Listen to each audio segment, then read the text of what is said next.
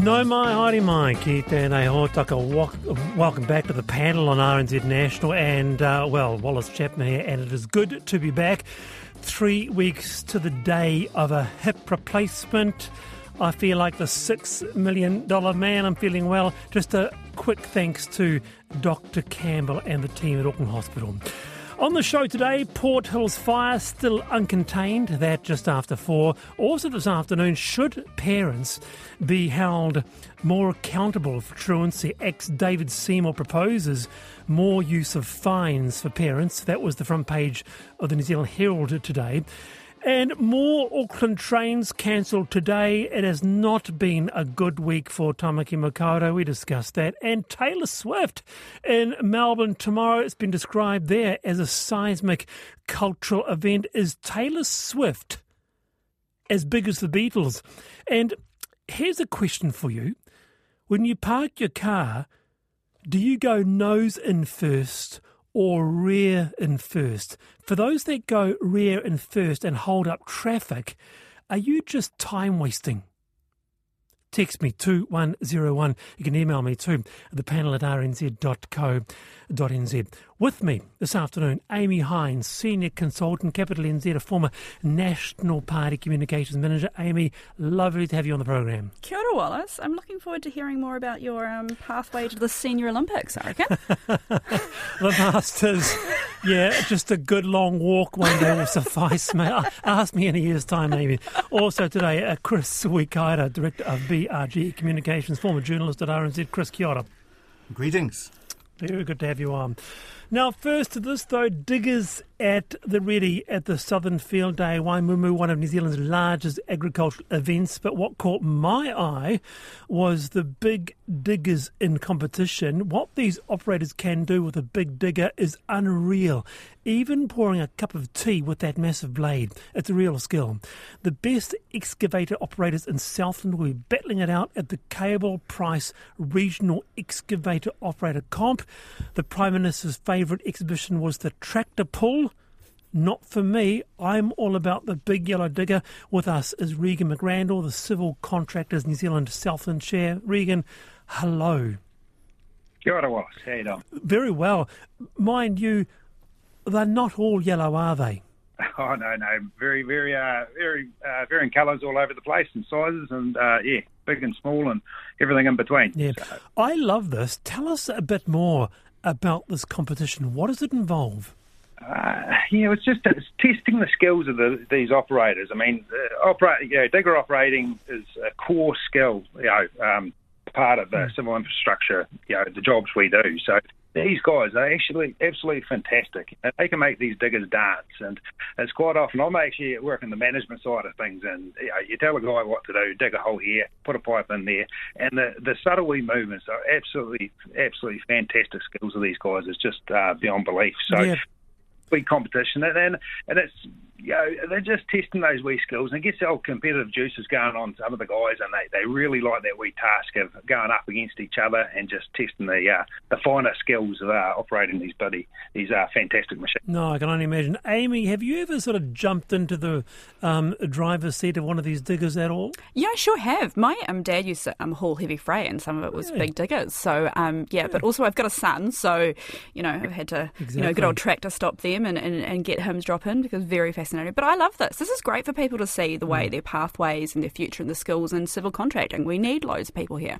And also, to perhaps reckon it's an unrecognised talent being able to operate one of these machines.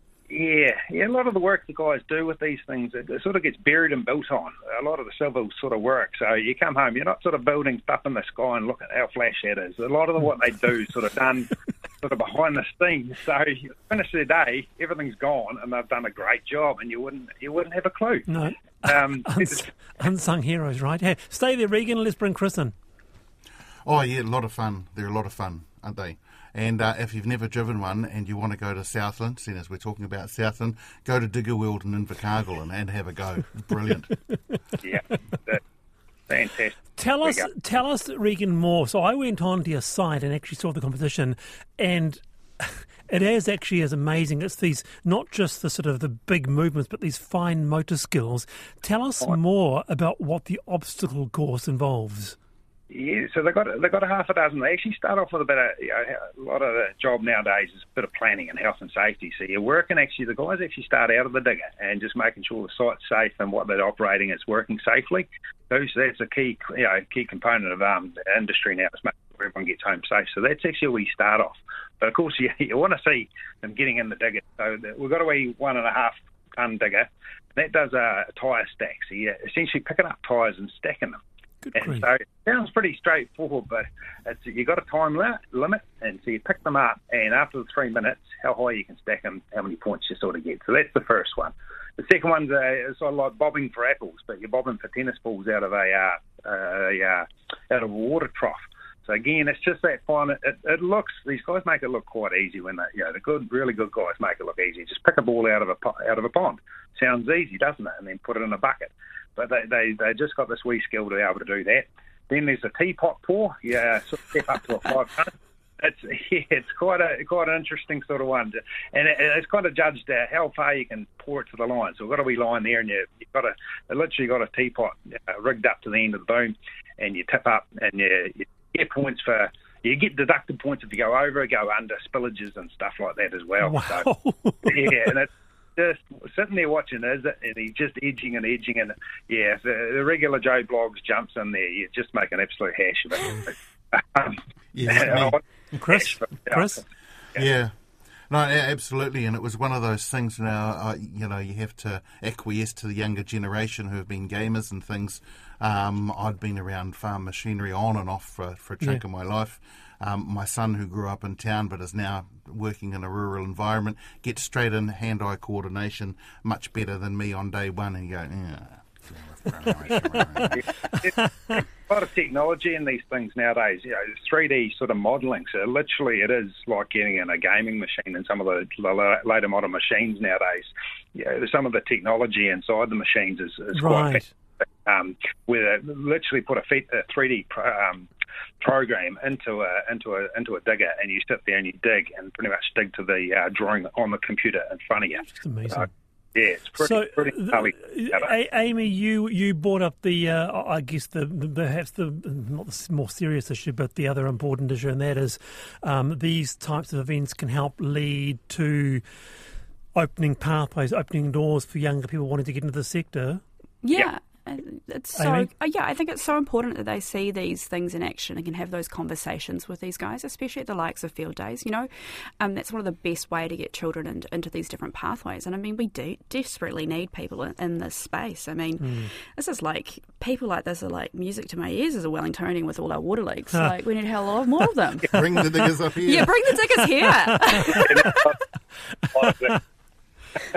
Oh, Regan, good to have you. Have you seen the theatre? There's a, there's a, there's a theatre show going around called the Big Yellow Digger, the Little Yellow Digger. Have you seen that, Regan? No, no, I haven't. So no, It's very no, good. That's interesting. Very- very good. I Hey, every day when I start the job uh, to work. Hey, Regan, now when is the champion crowned? Uh, tomorrow afternoon. So the competition runs from nine o'clock till three, and then we've got a bit. Of, and so it'll be probably around three thirty, four o'clock. We'll be uh, announcing the winner, and um, so that'll be it. And the winner gets to go off to our nationals. The Cable Price's uh, national nationals are held at Feilding every year, so we uh, fly that person up there um, to uh, represent our region in the finals. Good on you, Regan. Lovely to have you on. And uh, I might uh, keep in touch with you. I might uh, get you to email me the winner uh, for tomorrow. But for now, yeah, Regan, nice to have you here. Kia ora. No, no. Uh, hopefully everyone come down and yeah, if you're interested in getting into the career, we'll be um, we'll have some information about the um, getting into the, into the civil industry.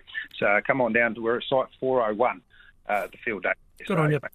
All right, that's the um, uh, Southern Field Day, Waimumu Agricultural Field Day, of course. Um, huge response to um, nose and or rear and first, shouldn't be surprised, but uh, there we go. Welcome back, Wallace. Always reverse into a parallel car park, but in the supermarket car park, going frontwards.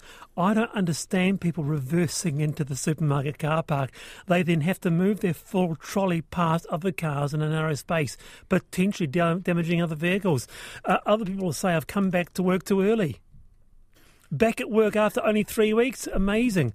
It's three weeks since my hip operation. I'm still planning another two weeks off. Um, I feel okay though, so why shouldn't I be back at work? Anyway, here I am. I'm feeling okay. Good to be here. Um, missing you all. All right, time for I've been thinking. I love this part of the show. Aimie Hines, take it away. Um, look, I've been thinking that ratepayers are being let down by council officials. I think we really need to take a look at the legislation around local government, especially the lack of accountability on council officials and chief executives. I'll say that I won't paint all councils with this brush, all their officials. I think there's some really hardworking ones around the country, but they're pretty concerning um, actions by non-elected officials who are not serving elected members in their day-to-day activities, and that lets ratepayers down. Obviously, Wellington springs to mind, where it's clear the approach by officials and chief executive it's not sustainable for Wellington to serve ratepayers with core services. The answer should never be to continue to lump uncosted charges and rate increases on ratepayers without first getting back to the basics of the core services a council should provide. Unfortunately, the reality is that an observer or commissioner is inevitable in Wellington. Oh, that's a big call. That's yeah. a big call. Uh, you're, you're calling it right here on the panel. You think that, just let me get this straight, you think that Wellington should have an independent observer or commissioner? Absolutely. I think an observer would be really great to have in there to actually see what's going on. I think we've got some late information that comes out. I don't think it's transparent to Wellingtonians about what's going on, especially with the processes today. A lot of things behind closed doors, a lot of things laid um, down late. I just think we fundamentally deserve better and we've got to look at it. Hmm. Uh, well, there's been a lot on the agenda actually in Wellington today. We might come back to that, whether or not uh, Wellington actually does need an independent commissioner. And before we go to Chris, I also, um, one also wonders what you mean by core services. What does include? Would that, would that include, for example, those Khandallah community pools? Oh, I'm a big swimmer in the Khandallah pool. Just to declare my conflict there, actually, I spend all my summers in that pool. Um, look, I do think that pool is a core service, but I actually think more fundamentally, it's that, that's our pipes. Those core things of getting our things, those services that we expect to be delivered, that in our ratepayers' money, that kind of nice to have versus um, those needs and must situation agrees with Aimie. Text me 2101. Does Wellington, is Wellington at the point of needing uh, an uh, observer across council? Chris Wikaira, I've been thinking. Well, I've actually been thinking about Wellington City Council as well, seeing, seeing as I'm here, but uh, from a different angle, and I hadn't thought about the commissioner um, uh, angle or perspective. But just looking back to the the mess that we're in at the moment with the, the water system and it's councils all over the country.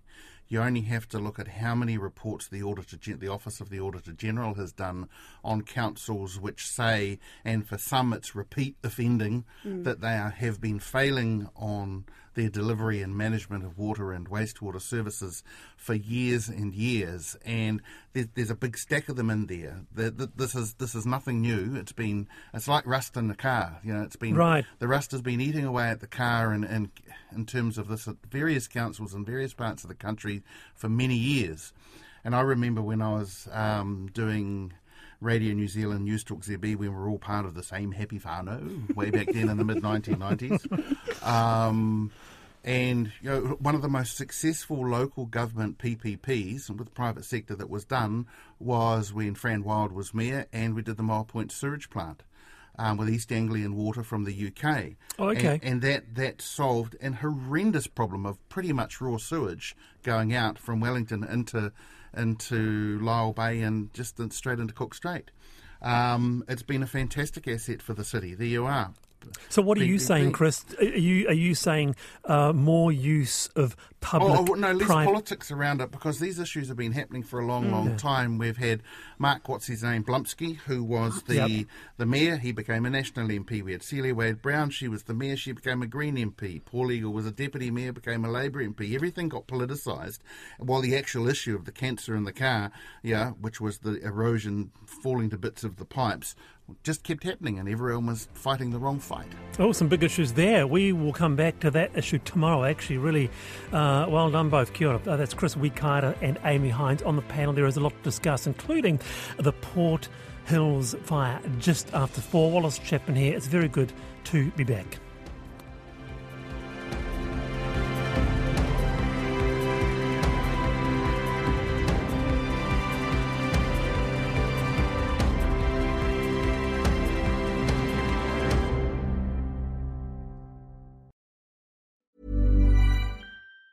Tired of ads barging into your favorite news podcasts? Good news. Ad-free listening is available on Amazon Music for all the music plus top podcasts included with your Prime membership. Stay up to date on everything newsworthy by downloading the Amazon Music app for free or go to amazon.com slash news ad free. That's amazon.com slash news ad free to catch up on the latest episodes without the ads.